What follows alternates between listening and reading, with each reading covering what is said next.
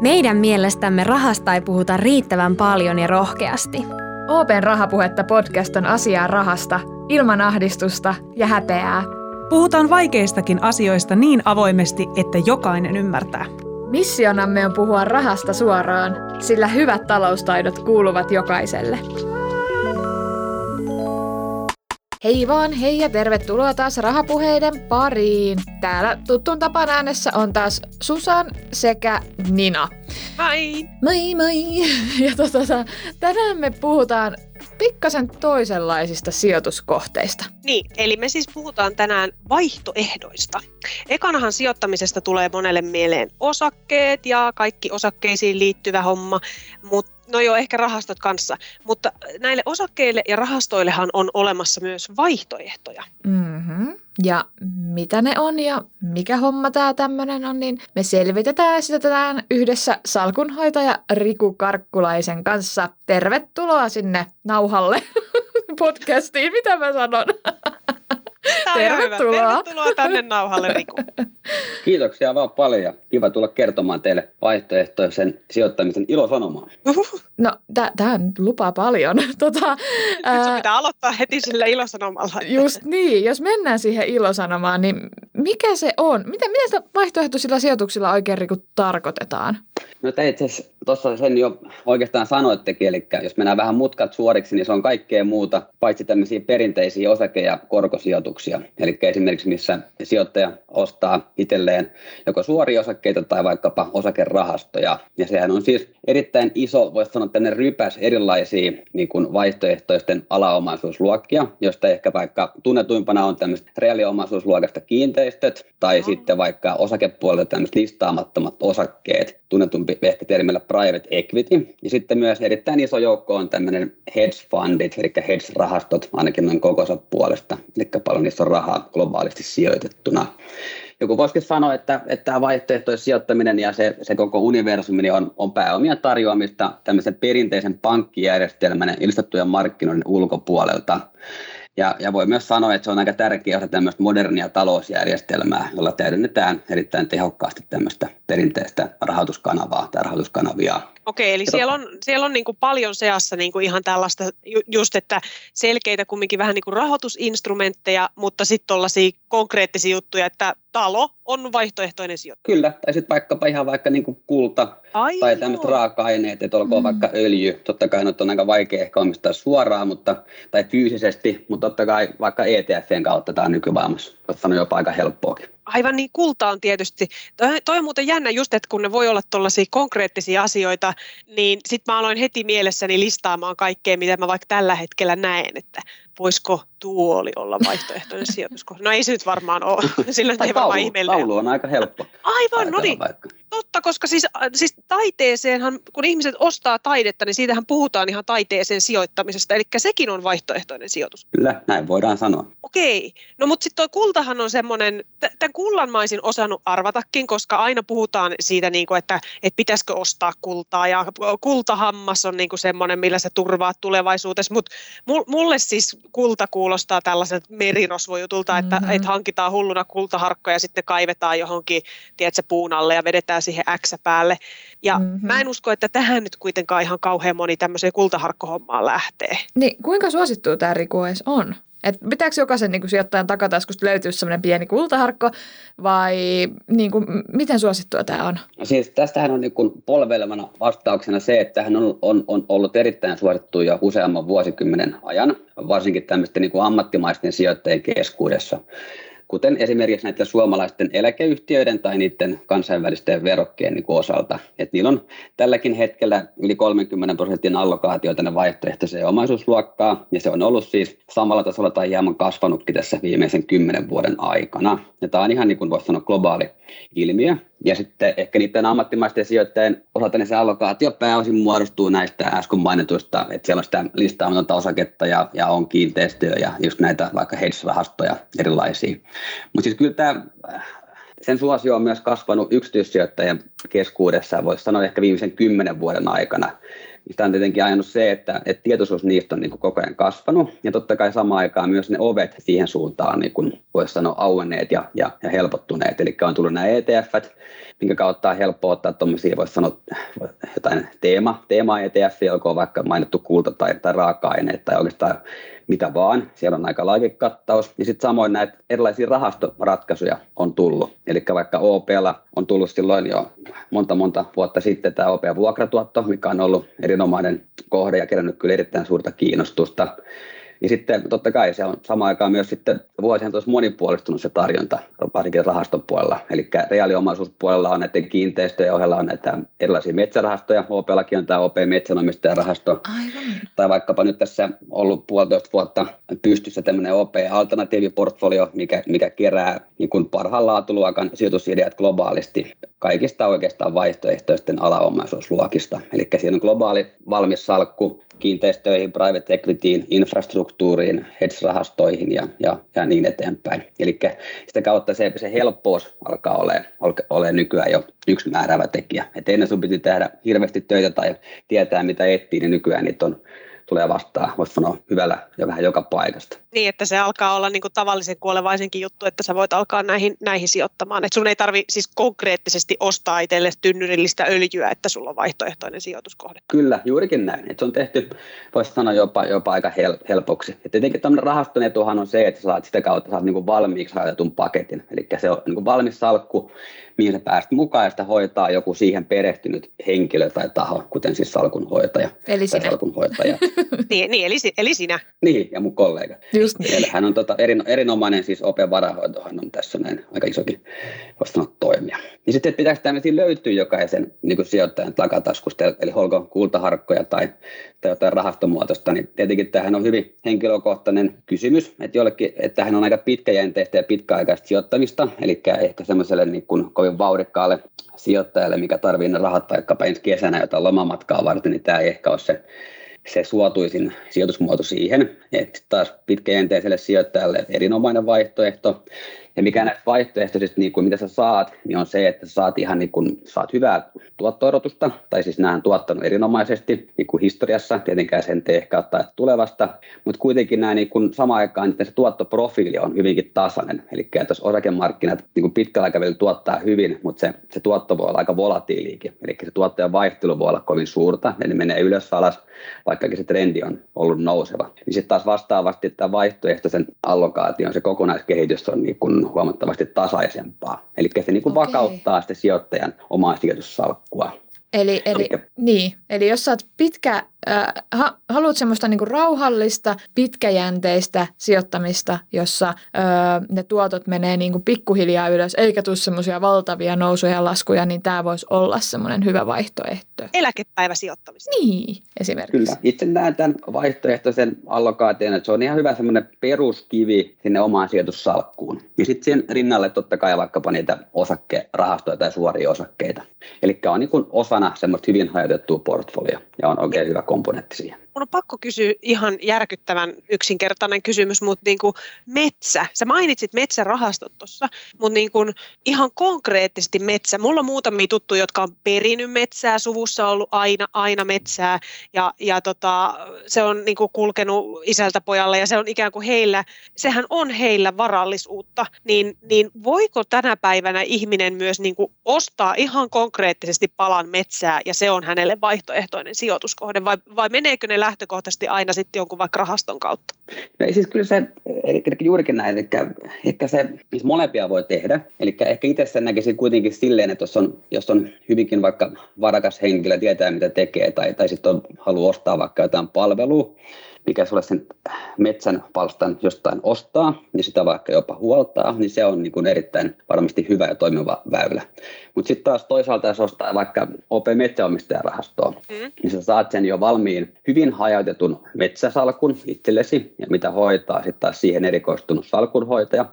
Eli sitä kautta niin sä saat niin kuin yhdellä kertaa niin kuin hyvin hajautetun paketin, mikä on niin kuin ammattilaisten käsissä. totta kai jos sä osaat niin kuin metsään erikoistunut henkilö, niin sä voit tehdä sen itsekin, mutta Niin, niin, rahasto olisi- on ainakin aika, aika helppo, voisi sanoa tämmöinen ensiaskel siihen suuntaan.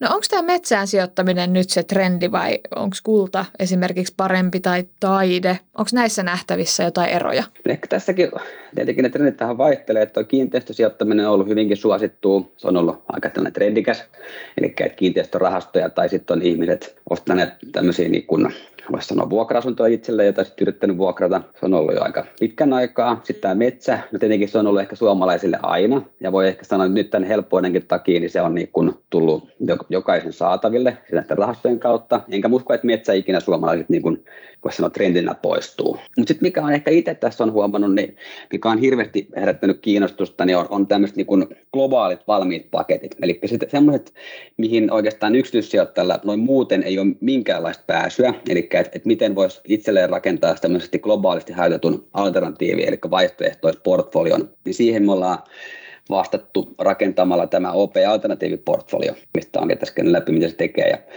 niin, tota, niin se on ollut kyllä erittäin, erittäin suuren sijoittajan kysynnän kohteena. Ja se, se kyllä varmasti tästä tulee myös jatkumaakin. Eli se on jotain semmoista, mitä noin muuten ei ole aikaisemmin saanut Suomessa. Hei, no, siis tämähän on tosi kiinnostavaa, että, koska siis kun me suunniteltiin tätä, tätä jaksoa ja tästä, tästä on tullut kyselyitäkin, että, että just niin kuin varsinkin metsä ja kulta ja, ja infra ja tällaiset niin kuin sijoituskohteina, niin, niin musta tuntuu, että ainakin itselläni ja, ja monella tutulla oli se ajatus, että sun pitää jotenkin niin kuin konkreettisesti mm-hmm. olla ostamassa sitä, että mun pitää oikeasti ostaa kultaa, mun pitää oikeasti ostaa metsää, mutta että siis tämän päivän tapa niin kuin lähteä vaihtoehtoisten sijoituskohteiden kelkkaan onkin tämä, että se tehdäänkin niin kuin vaikka just ETFien tai tällaisten niin kuin rahastosijoitusten kautta, että se ei olekaan enää sellaista niin kuin konkreettisesti sen jonkun palasen omistamista. Kyllä, noinkin se voi sanoa. Ja just se helppous rahaston puolella ja se on ehkä se mun mielestä yksi, yksi tärkein pointti. Ja sitten samalla saat, saat niin kuin hajotetun paketin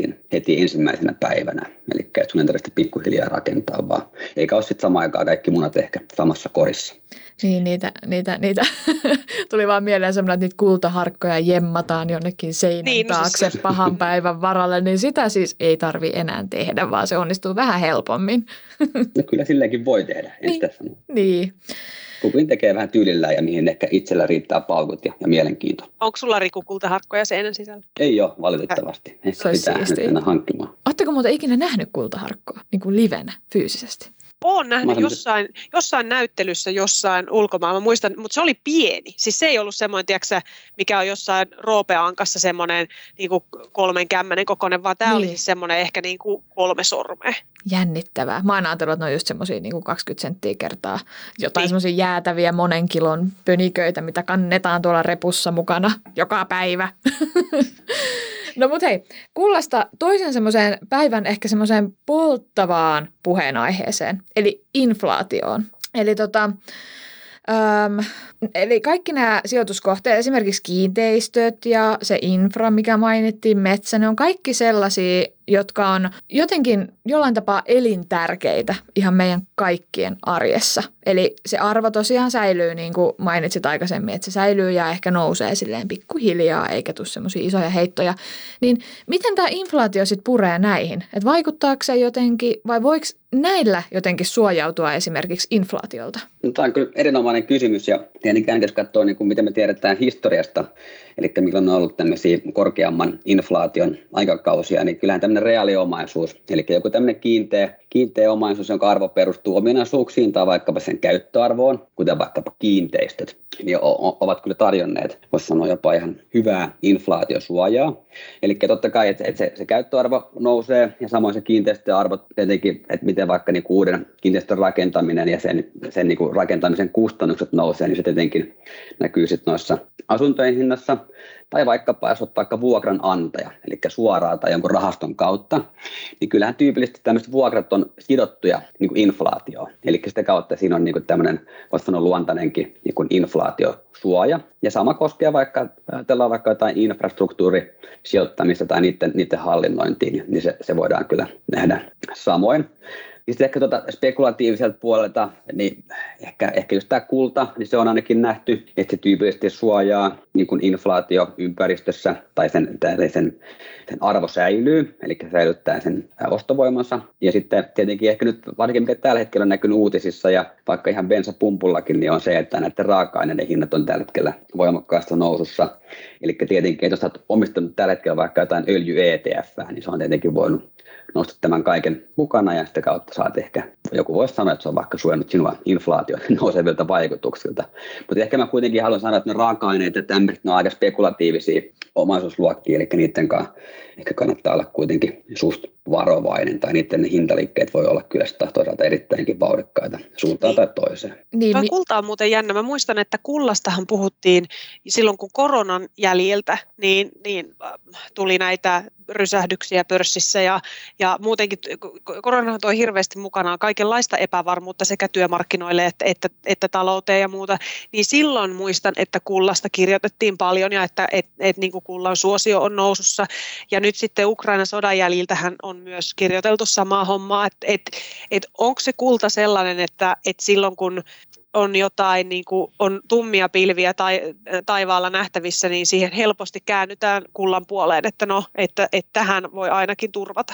Niin se taitaa olla. Itsehän en ole mikään suuri kulta-ekspertti, mutta, mutta en tiedä. Voisin ehkä uskota kuitenkin sanoa, että on se varmaan tuhansia vuosia ollut semmoinen, mikä niin kuin ihmiset sen ainakin yhtenäisesti mieltävät semmoiseksi no, turvasatamaksi. Niin. Eli sitä on niin kuin helppo jotenkin, se on, niin kuin, se on helppo, varsinkin jos se on fyysisessä muodossa, niin sä näet, että sulla on jotain niin konkreettista kädessä, niin sitä pystyy vaihtaa niin tavaroista ja rahaksi voisi sanoa globaalisti, eli sitä kautta se varmaan tuo jonkinnäköistä turvaa ehkä ihan oikeastikin ja varmaan myös osin myös henkisesti. Henkistä. Mä just ajattelin ihan mm. samaa, että just se konkreettia, että, mä, että tämä on mulla tässä kädessä, tää, tätä ei kukaan multa voi pois viedä, että, että tällä mä vielä itseni pelastan, kun se on sulla niin kuin siinä, siinä, siinä konkreettisesti. Sitä mä muuten hei aloin miettiä tässä, että kun nämä vaihtoehtoiset sijoitus, sijoituskohteet, tosi kiinnostavasti Riku sä oot, sä oot avannut tätä, että miten ne ei olekaan niin kuin vain ammattilaisten juttu, mm-hmm. koska se oli mun oletukseni, että sulla pitää ensinnäkin A olla hemmetisti fyrkkaa ja sun pitää B ymmärtää todella paljon asioista, että sä voit niin kuin lähteä näihin sijoittamaan. En nyt sano, että ainahan kun sä lähdet sijoittamaan, sun täytyy tehdä kotiläksyt, mutta että e, sun ei ehkä tarvitse olla itse salkunhoitaja, että sä voit, koska salkunhoitajat hoitaa sen.